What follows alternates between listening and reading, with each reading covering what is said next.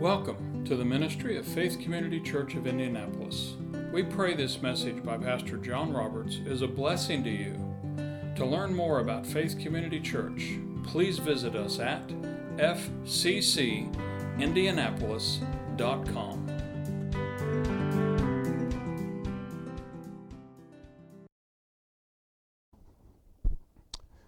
Thank you, praise team. Well, I'm going to continue this morning with what we've been, at least in some ways, studying for several weeks. Um, and I say several weeks. We took up this um, initially the study of Mephibosheth and went into the blood covenants, which David and Jonathan were uh, um, a type of. And, and I say that because everything we do as a Christian comes down to um, believing what Jesus did through his death, burial, and resurrection. Amen. If it if it wasn't reflected there, it's we really don't have a right to lay claim to it with faith. All of our faith is based on what he did. That's what, you know, Paul's revelation, and Paul had a tremendous revelation. All of his revelation was centered on what Jesus did, not just what Jesus did, but how what Jesus did changed him. Paul was the, Paul was the one that had the, the revelation of who I am in Christ. That was Paul's real revelation. It's not just me, but it's Christ in me. That's the hope of glory. That's, that's how we do everything that we do. It's, it's how does Christ empower us to live the life that He's called us to live? Amen? And we, we looked at that through David and Jonathan, and, and really, through all of that, and I'm, I'm not going to go back and, and relive all of that, but the, the big point that I saw there was in the life of Mephibosheth, he was born named Meribah. He was born with the name, his parents said, You have a destiny, and your destiny is to contend with Baal. Baal was a false god. Actually, when, when you look at Ashtaroth, Baal, the Baals, it's, it's all centered on devil worship. It's Satan that they're worshiping. Or Paul said it in, in um, I forget which one of the epistles. He said, You know, an idol is nothing, it's just a hunk of rock, a hunk of wood.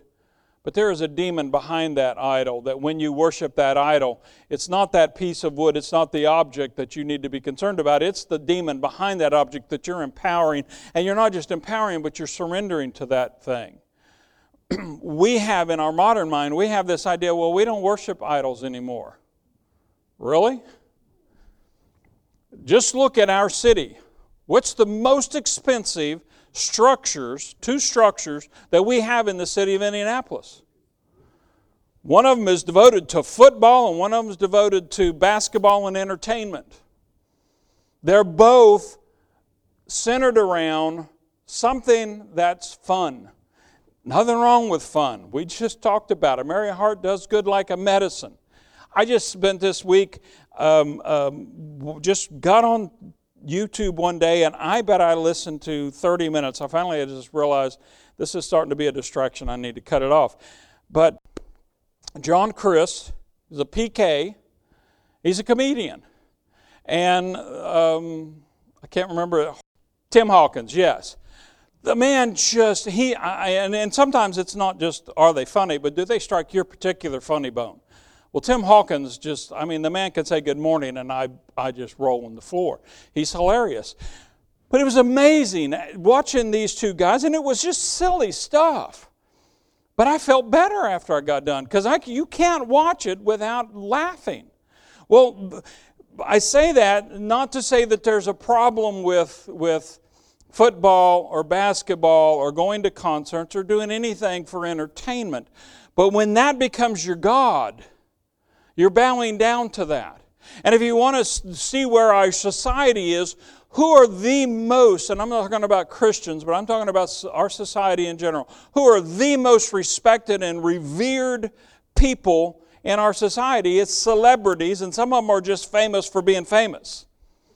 And some of them got famous, and they're now famous, unfortunately, because they made sex tapes and they, that got their name before people. You look at some of the, the singers when their, their um, um, careers start to, to lag, they're going to go one of two ways. They're either going to come out and, and, and do a whole series of gospel albums to go tap into the Christian, whether they're, whether they're believers or not, or they're going to start doing lewd, crazy, wild stuff just because it'll bring cameras.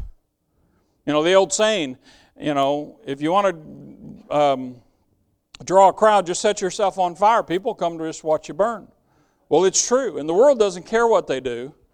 They just care, they just want to get their 15 minutes of fame.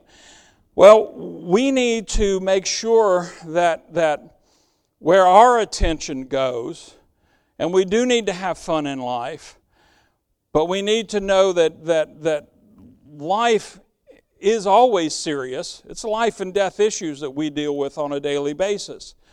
But we can have fun in the middle of it because going into it, I already know I won. I mean, I played sports in high school, and I never went into a game thinking, well, there were a few I went into thinking, oh, we got this one won. Usually we got spanked pretty hard when you go into it with that attitude. But I always, our team in, in our little school, we in, in our county, which is who we competed most with, we went in confident we could there's not but there's no team in this county that, that we can't beat. And we went in with confidence and consequently our our little uh, school they had a county tournament every year in basketball. I think we'd won it like 14 out of the previous 15 years. We just expected it. And a lot of the teams went in and they were close to our ability, but they expected we were probably going to win because we just beat them so long. We need to have that confident expectation going in, not a cockiness. I got this covered. No, we don't have anything covered, but Jesus does. And we need to go in with that confidence. Now, last week, we looked at, at primarily Luke chapter 1 and we looked at, at the story of, of Zacharias and how Gabriel came to him and, and told him, You're going to have a son. I, I don't care that you're old. I don't care that Elizabeth's old. God said you're going to have a son. And Zacharias didn't believe him.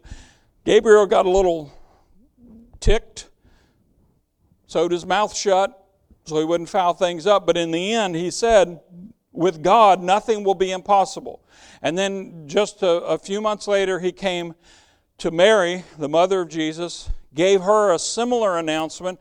She received it with the same message with God, nothing is impossible.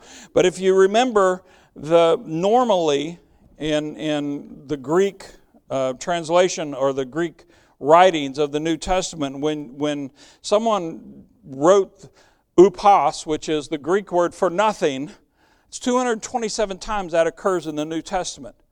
That's by far how they would say that. But in, in that particular place, they added the word rhema there.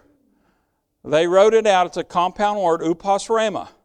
And literally, it, it means nothing revealed to you by God lacks the power that's within the revelation to accomplish what He's revealing to you. That was the whole message. In fact, this week I came across this quote from Jack Taylor, if you remember who Jack Taylor was. He's an elderly man, pastor, retired now, but he had a tremendous revival go on in his church for many years, back um, uh, a decade or so ago. But I came across this, this quote of his. He said, No freshly spoken word of God will ever come to you that does not contain in itself the ability to perform itself. When God tells you something, the ability to get done what He said is there with it. Paul said it in, in Rome, Romans chapter 10. Faith comes by hearing, and hearing by the Word of God. When you hear the Word, faith is right there with the Word to accomplish what the Word needs to accomplish. It's just, do we get in agreement with it? That's the question. It all comes down to, to us. And then we went to um, 1 Peter chapter 1. I want to go there. But as we go there, I, I want to bring you into remembrance of this, and I've, I've mentioned this several times in the past. Go on over to 1 Peter 1. We're going to start in verse 3. But in Scofield's notes, in his notes in particular on Romans 1.16, where it says, um, um, I'm not ashamed of the gospel, for in it is the power of God, uh, resulting in salvation. He makes the, the, the um, or makes note that our salvation is in three tenses. There is a past tense. When I got saved, my spirit got reborn. That's done, accomplished. I'm saved and I'm safe. There was, there was one way in, that's through faith. There's only one way out. That's by deciding I don't want in. The stipulation being I have to be a very mature Christian to even have the ability to do that. The same way my kids, you know, they, they learned early on, and I did too, you don't tell mom and dad that you hate them. Mom and dad don't take that real well. But I've had kids tell me that, little kids, I hate you. I don't want any part of you anymore. My kids actually said that a couple of times. And what do you do? Well, okay, here's a door. Open it up, escort them out, and say, Well, you're on your own. Live on the street now. I know you're only six. I know you're not mature, but you said you hated me. You're not part of the family anymore. Goodbye. And you close the door and you never let them back in. They are sentenced to death. Now, I can hear the giggles. That's just ridiculous. We wouldn't do that, but people think God will do that to them. I ended up in the mud puddle, and now you're just, God, God doesn't want anything to do with me because I'm too disgusting. You were more disgusting before you got saved than you ever are after you get saved. That part of our salvation's accomplished, it's done. There is a future part of our salvation that we have no part in. That's called the rapture of the church. And whether we die and go to heaven and we come back with Jesus at the rapture, or we're here and we're alive when He comes back for His church, we are going to, our bodies are going to come out of the grave. And let me just, let me just throw this out, and I'm not going to try to preach on it or establish it. But quit, because I have all kinds of people that I've had come. They're worried about should I be, should I, is it okay to be cremated? Do I need to be um, embalmed? How, what, what do I need to do with my body when I die? Who cares? Do you realize there were Christians that got thrown out to the lions and to the wolves in the Roman days and they ate them, literally, chewed them up. They were processed through their digestive system. There's nothing left. Their atoms, the, the atomic structure of their, for one thing, the whole atomic structure of your body changes dozens of times over your lifetime because you just you you eat you you constantly are exchanging all of these things. The body you were born with is not the body you die with. Not even the atoms are the same. It's all exchanged. And if you if you just let nature have its course 10 years after you bury someone there's nothing left. When god recreates us he doesn't have to have an embalmed perfectly preserved body there to put life in. He just says, Here, you're going to go down, jump in that dirt, and there's going to be a perfect, brand new, incorruptible body. It's going to form around your spirit. So, that one, though, that's going to happen when, when God decides it's going to happen. And He's not consulting me about when He thinks the rapture needs to happen. It's above my pay grade. It's a future thing from us right now. I hope it's about, I hope he comes back before the sermon's done. I'll be honest with you. I'm ready to go. But if it's a hundred years from now, he'll, he'll come when he comes. I don't have any say in that. And if I die before he comes, I'm just my spirit will go to heaven and I'll wait there. It's not permanent home. We won't be in heaven for all eternity. We're just going to be there till he comes back and gives us new bodies, and then, you know, thousand, little over a thousand years after that, we're going to go into a brand new heaven and earth that he's just created brand new. Don't know when that happens. But where I live is the second tense of our salvation. And, and Scofield puts it this way He says, um, The Christian has been saved from the guilt and penalty of sin and is safe. That's being reborn in my spirit. The Christian is going to be saved at the Lord's return. That's somewhere off in the future. But where I live right now, the Christian is being saved from the habit and dominion of sin. The first one was instantaneous. When I confessed Jesus, I got saved, I got born again, I was a brand new creature. It happened that fast, and my spirit changed. The second will be instantaneous, or the third one will be instantaneous. The middle one, where I live, and it's a daily struggle. That's what we're talking about here. When, when Jesus said, For with God nothing will be impossible, no revelation, he's talking about us getting a revelation of who we are in Christ, who Christ is in us, what his will is for us, and how that plays into our everyday life. And then not only just taking that information and storing it, you know, I, I, I have been in my life at times, I've become a pharmacist. I just have all kinds of gospel pills. And when people come, I pull out the thing. I say, okay, here's your scripture. Take this, go, do that. But you can become a pharmacist and not be living any of it. I know a lot of pharmacists that smoke, drank, were overweight, unhealthy. They give you all kinds of great advice on how you should live your life physically. They weren't doing any of it. God hasn't called us to be pharmacists. He's called us to live that lifestyle in front of people and, and, and to fully immerse ourselves in that Christian walk. We still have the Gospels. We have the good news that we can share with people, but it's much more effective when people, you run into the, the, the common uh, uh, problems of life. And it doesn't hit you the way it hits everybody else. You all get the report our plant's closing. They're going somewhere else, or the whole company's going out of business. And we're all going to be without work six weeks from now. And they're not even giving us severance pay. We're just out the door.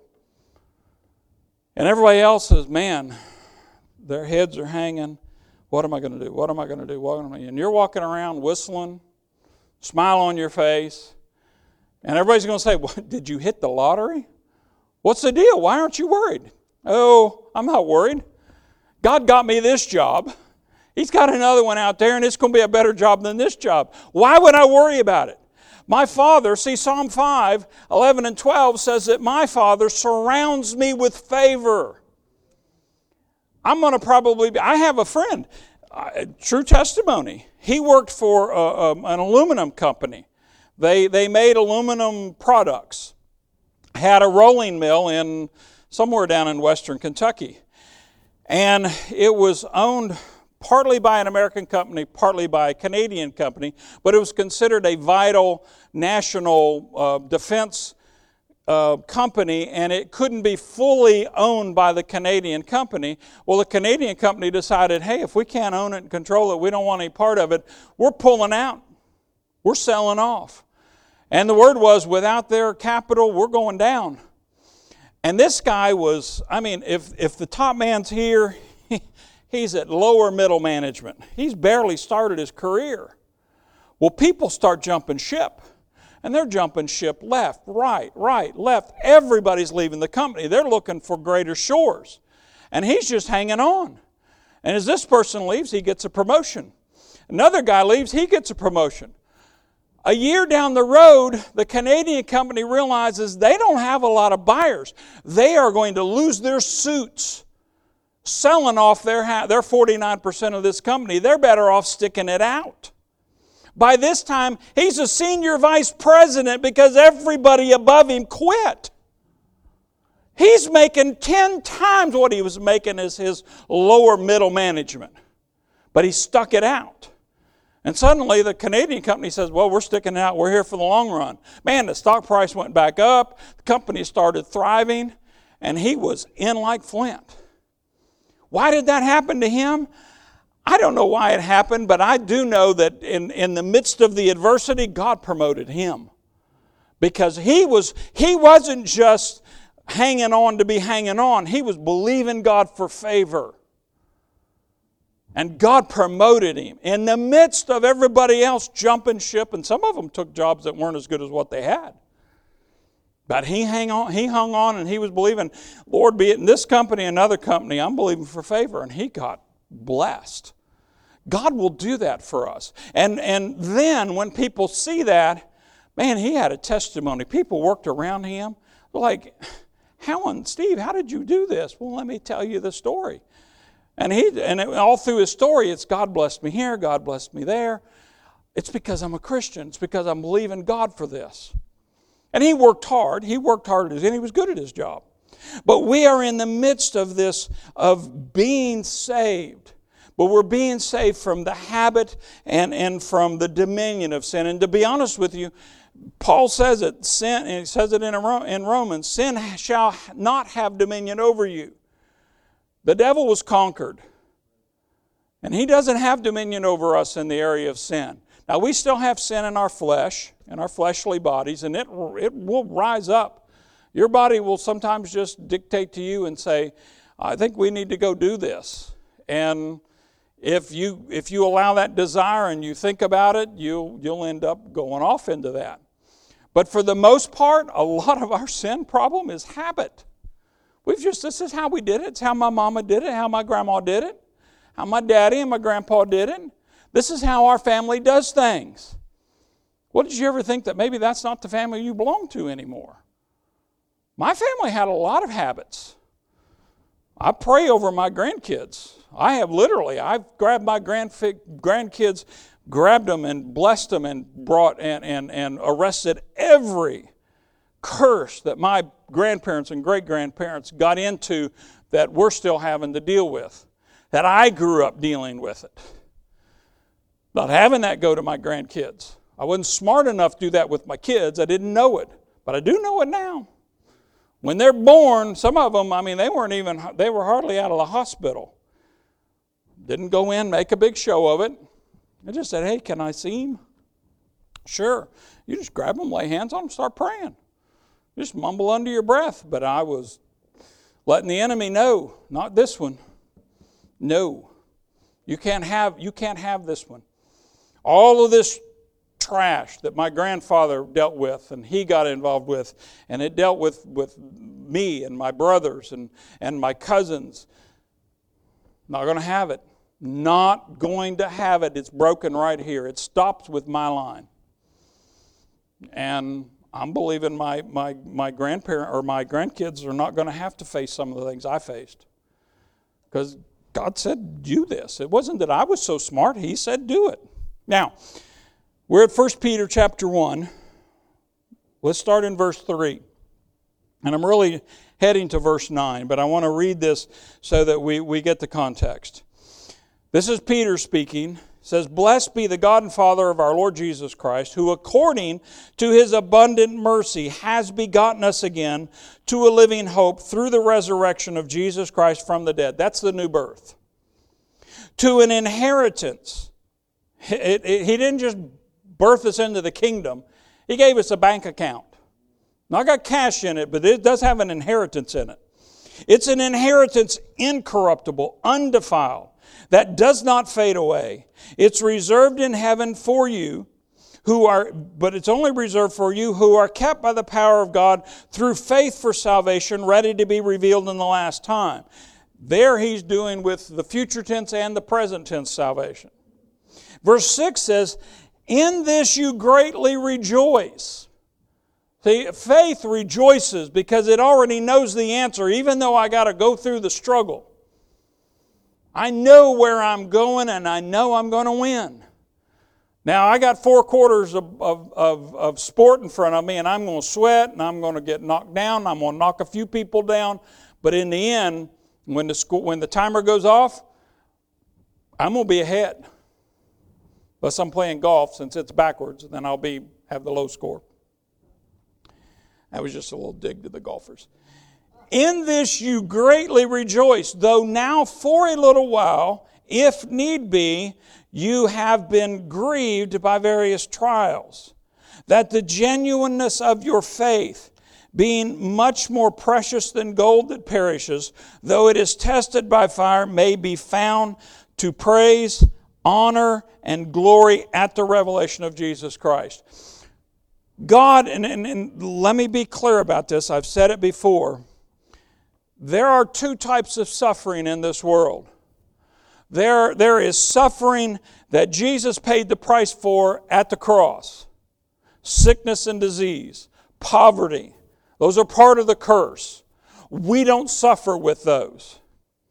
I've had people tell me, well, I'm, uh, you know, I believe God put this cancer on me and I'm suffering for Jesus. And my response usually is because usually I'm visiting, visiting them in the hospital. And it's like, well, what are you doing here?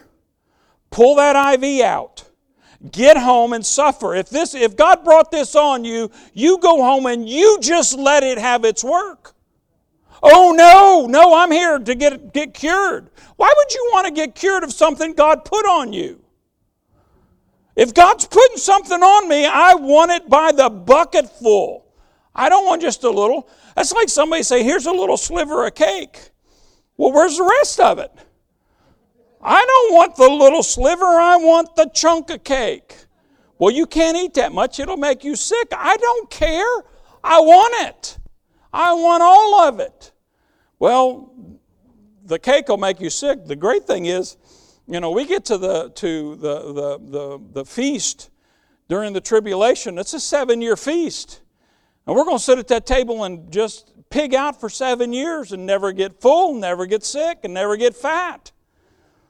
I like that kind of food. Now, the other type of suffering is what Jesus suffered for us or as an example. He suffered with unbelievers. He suffered with people that, that opposed him and hated him unjustly. Those sufferings, we're going to suffer. And the closer you walk with him, the more you will suffer that. And we have to suffer it willingly. And we when and to be honest with you, sometimes we need to clean our mouths up. Because people start persecuting you. I had a, a, a, pair of students and they were openly Christian. But they came to me almost in tears one day and they said, We're really being persecuted. I said, Well, what happened? Well, we were in the lunchroom and these people threw their crackers at us. and I'm thinking, Oh my Lord. Now for them that was traumatic. They, you know, this that's high school drama. Drama Central. But we don't know what persecution is. You want to see persecution? Go watch the movie Tortured for Christ. This man was, was locked in stocks, and they had they were professionals at it. This was in Romania, which was they made the Soviet Union look like a bunch of you know uh, middle of the road nice guys. They would they would lock him in stocks and take a big paddle and beat the bottom of his feet for hours and for days. And one particular guard would come through at night and peek into the cell, and if he was praying, he'd pull him out and he'd beat him with his fists. And in one particular scene that this, is, this actually happened, this guy did it. I, will be honest with you. I'm not sure that I'm a good enough Christian that I could have done it. Now, maybe when the situation, God, I believe God would anoint you to do, to live the way he lived. But this guy bursts into his cell, and he was a big guy.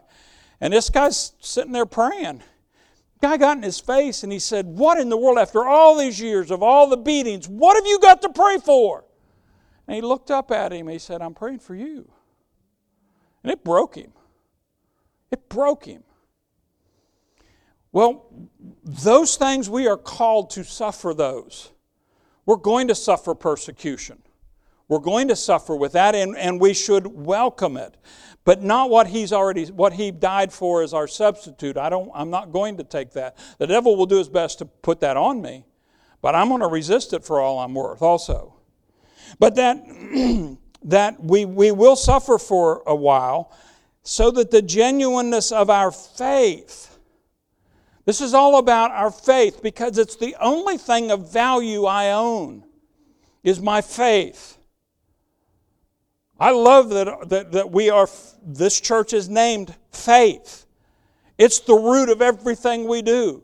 It's how you get born again. It's how you live. Everything we do as Christians is done by faith in Christ and in what He has told us. Amen? That faith becomes genuine when we exercise it, and we can't exercise it without opposition. That's what, what Gabriel was trying to say, both in Luke when he talked to Zacharias and Mary, and also in, in Matthew when Jesus said the same phrase. Only he didn't say, with God nothing will be impossible. He said, with you. If you have faith as the grain of a mustard seed, tiny little faith, you don't have to have much. But if you get a revelation of something that God has said to you, the power to implement that and make that manifest in your life is there with that revelation. It's present there. But we're going to have to, it's going to be tested with fire so that we can be, be found to praise and honor and glory at the revelation of Jesus Christ. Verse 8 says, Whom having not seen you love. That's the first sign of our faith. I've never met Jesus face to face, but I love him, believe in him. He's more real to me than, than some of you are because I talk to him a lot more than I talk to some of you.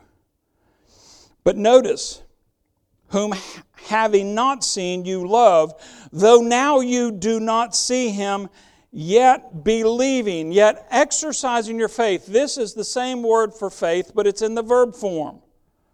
You rejoice with joy inexpressible and full of glory, receiving the end of your faith, the salvation of your souls. That salvation is the word sozo. It's the same word that Jesus used when he talks about the salvation of us, us getting born again. But this is not the salvation of our spirit, it's a salvation of our psycho, or psyche, or suke. It's my mind. I, am I'm, I'm always. Um, excuse me, think of 2 Corinthians chapter 10, where, where Paul says we need to cast down every thought and take captive every thought that exalts itself against the knowledge of God. I have my brother Hagin used to use this, this phrase, we've all got a lot of stinking thinking. And we need to cast it down. When God says you're healed and your body screams and says, No, you're not. Your mind has a choice. Am I going to get in agreement with my flesh or with my spirit? And who I get in agreement with is who I'm going to go with. And if I get in agreement with my, my flesh, and believe me, there are times when it can wear you down. It'll wear you out. It's the reason that God's called us to pray for one another and to support one another. Because when I'm exhausted by the physical symptoms, I may need you to come in because you don't feel what I feel and you're not exhausted by what I'm, what I'm exhausted by, and you can come in with fresh faith in what God has said and pray for me and exercise your faith and lend your faith with my faith. That's why we need to operate as a body. We need one another. Because there are days when I just don't have the strength to pray myself out of the pit. I'm chin deep in the quicksand. I need somebody to come grab me by the ears and pull me out. And there will be days when you're, and, and when I say you're chin deep in the quicksand, I don't necessarily mean you're off in sin. You just may be so sick that you can't fight the fight anymore. I remember 20 years ago, last month, I had a heart attack. I'm fighting. I'm driving to, to, to the, where I'm going to meet the ambulance, and I'm fighting. I'm confessing um, Psalms Lord, you're the strength of my heart. You're going to get me there. Even in the ambulance, I'm, I'm still believing and I'm fighting and I'm exercising my faith. I get to the ER, the doctors start working on me. bless her darling heart. I hear the nurse, she's on the phone. No, ma'am, I think this is your husband. Gina's on the other line saying, That's not my husband. My husband's not having a heart attack. My husband's at the church cutting up a tree. And I'm over there yelling, Gina, get over here. I am having a heart attack. And she heard me. And finally she said, Okay, I'll be right there. Well, she got there, and the second she got there, I said, You call Michael. Michael was my pastor. That we were out pastoring our own church, but he had been my, I had been his associate for eight years. We had had some problems. We had had a couple of falling outs over different issues. But I knew if I'm in trouble, he'll pray in faith. And I didn't care about theological differences at the moment. What I cared about was I need somebody to believe with me.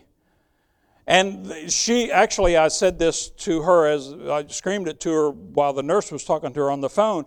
She called him on the way to the hospital. They showed up about two minutes apart. They walked into that ER, and I mean, I'm laying there, I'm, I'm at a 45 degree angle because my lungs are so full of fluid, I can hardly breathe.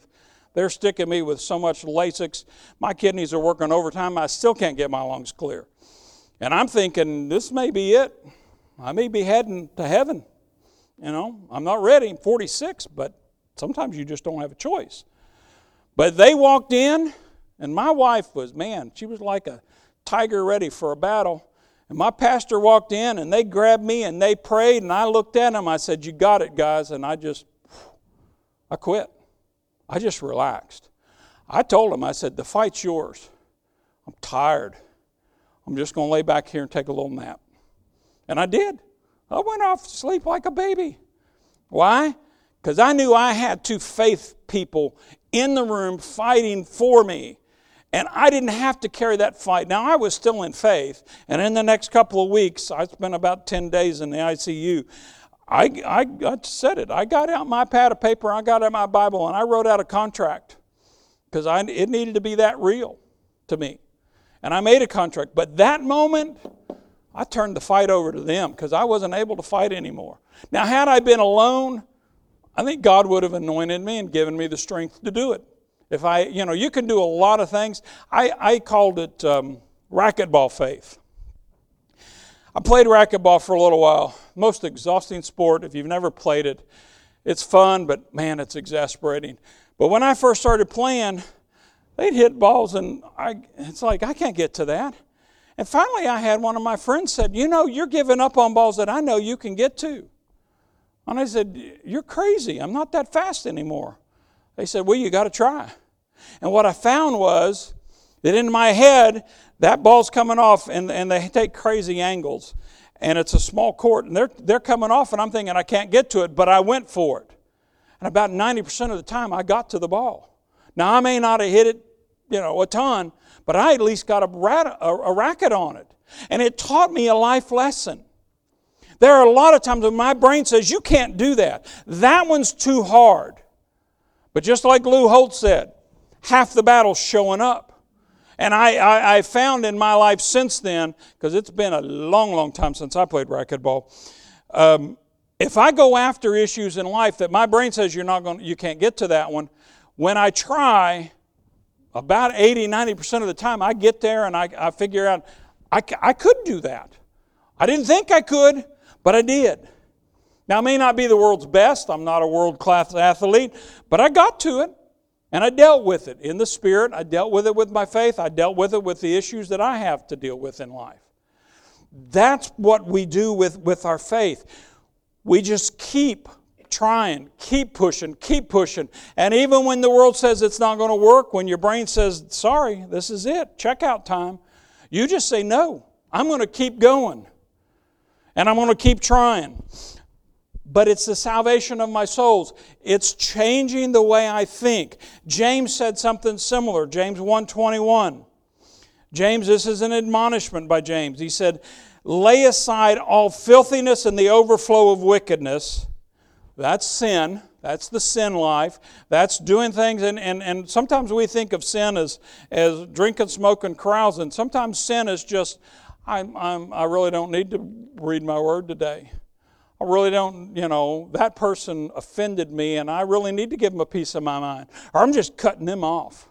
I'm not talking to them anymore. They're not my friend, they're out of my life.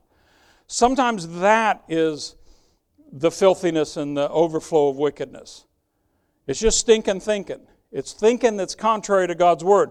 But what does he say? receive with meekness the implanted word which is able to save your soul. Same phrase that, that Peter uses. But notice, it's a decision, it's not a passive activity. I have to receive with meekness. I have to look at the Word. When, when, when the Bible says that Jesus was the, the meekest man on earth, it doesn't mean that he was just this milk toast, you know, little poof that walked around and everybody bullied him. Keep in mind, Jesus, when he went to cleanse the temple, he didn't lose his temper. A lot of times we think of Jesus, well, he just got mad and threw a fit. No, it says that he sat in the temple and he wove a cord. He took his time. But in his mind, he's thinking, my God built this temple as a house of prayer, and you guys have turned it into a den of thieves. And he got up and he set it straight. He kicked over tables, he whipped people, he knocked them about, and he set he, he took the, the, the filthiness that was there and he cleaned it up. There were times you'll never find that I, I've never been able to find, let's put it that way, in the Gospels where someone came to Jesus, caught up in anything, and said, Lord, forgive me, that he didn't receive them with gentleness and kindness and, and forgave them and loved on and restored them.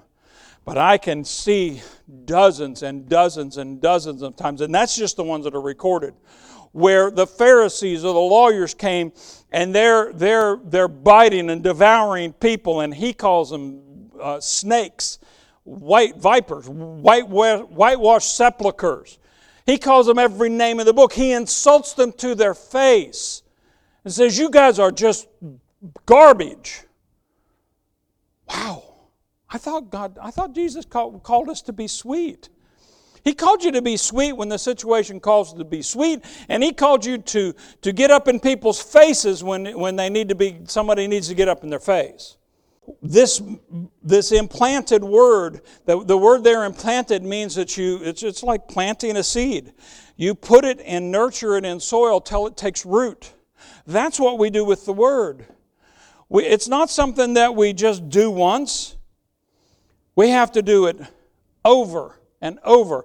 The, the um, uh, scripture that comes to me is Psalm, the first Psalm. Very familiar. Psalm 1.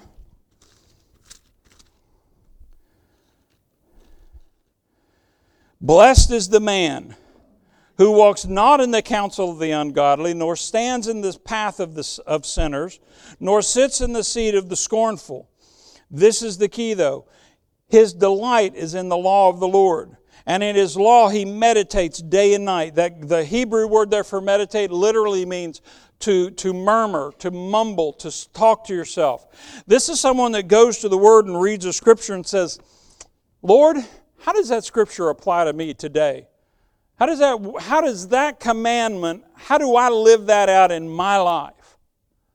Let me just, let me meddle here for a minute. Husbands, how many times have you sat down and said, God, I'm not the husband I need to be? I need you to teach me how to love my wife.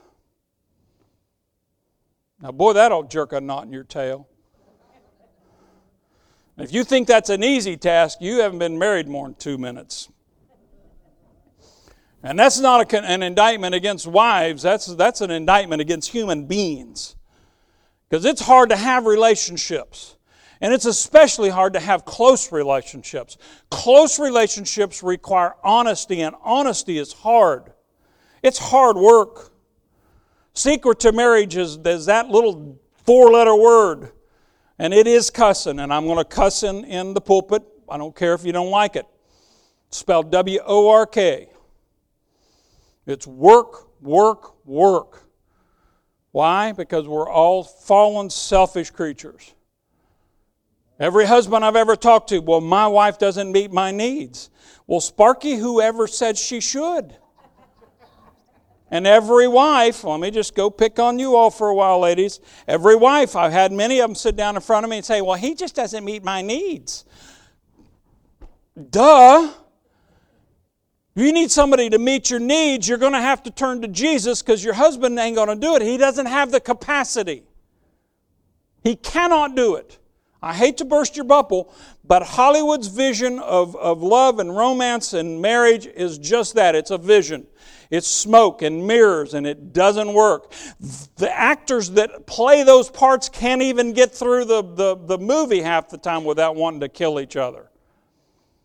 It's called acting for a reason. They're pretending. Now, that does not mean that you can't have a glorious, wonderful, joyful marriage together. I'm just saying that it's going to take some conscious work to get it done. And you're going to have to get before the Lord and say, Lord, change my wife. And He's going to say, No. Okay, Lord, change me.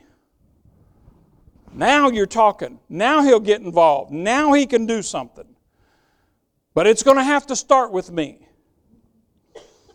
Amen? But it, it, requires that you do it and do it and do it. I think of Joshua. You go over to, to Joshua chapter 1. Joshua had one of the hardest jobs in the world. He had to follow Moses. You realize the, um, um, um, the Jews to this day revere Moses. And Joshua gets to come in and follow him. That's like um, following a founding pastor of a very successful church. Not easy to do. But what does the Lord say to him? Verse 7, Joshua 1. Well, the very first phrase, and you'll find this about six or eight times in this first chapter. Only be strong and very courageous. You want to walk the walk of faith, you want to live the Christian life, it's going to take a lot of courage and a lot of strength. But notice, only be strong and very courageous, that you may observe to do according to all the law which Moses my servant commanded you.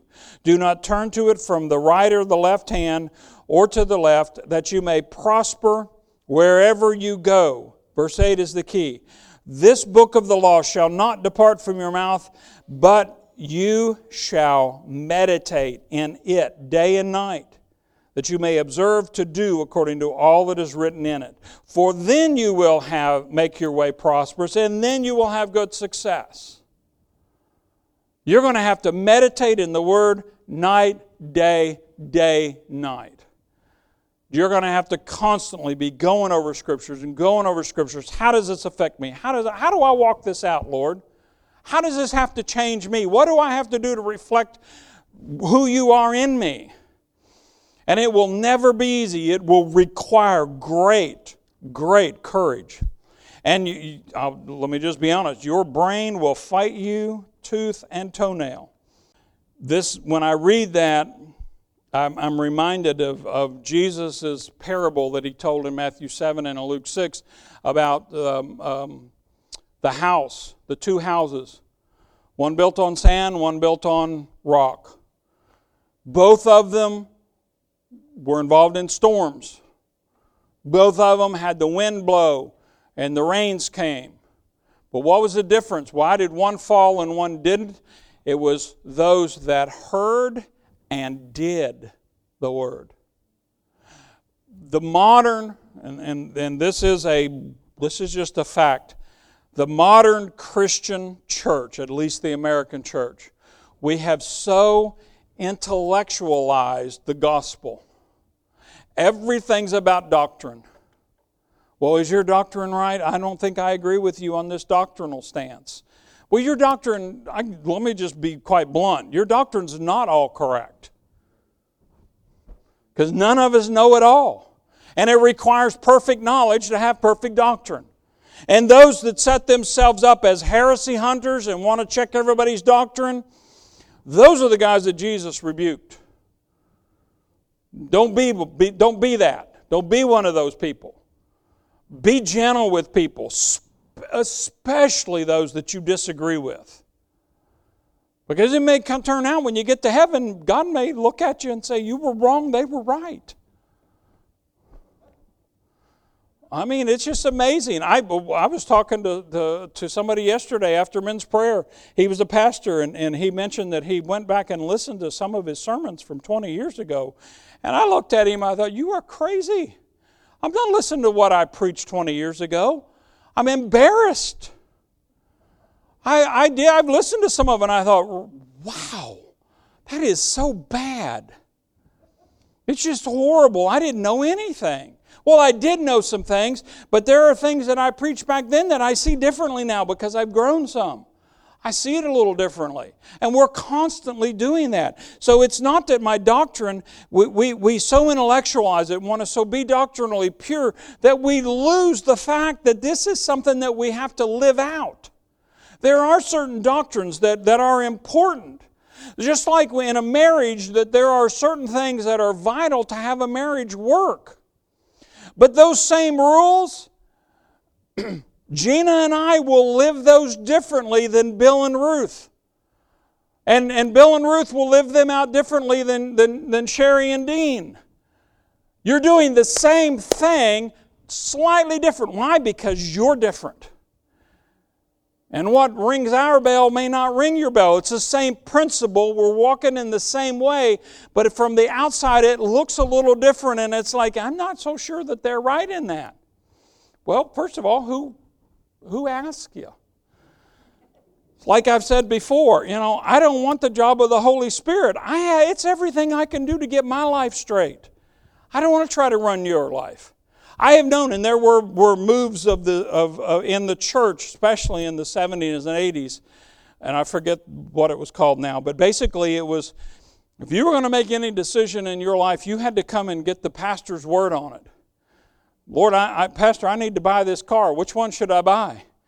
And I had to go in prayer and discern the will of the Lord and come tell you what kind of car you should buy. And I, when I heard about it, I thought, who in the world would ever want that responsibility?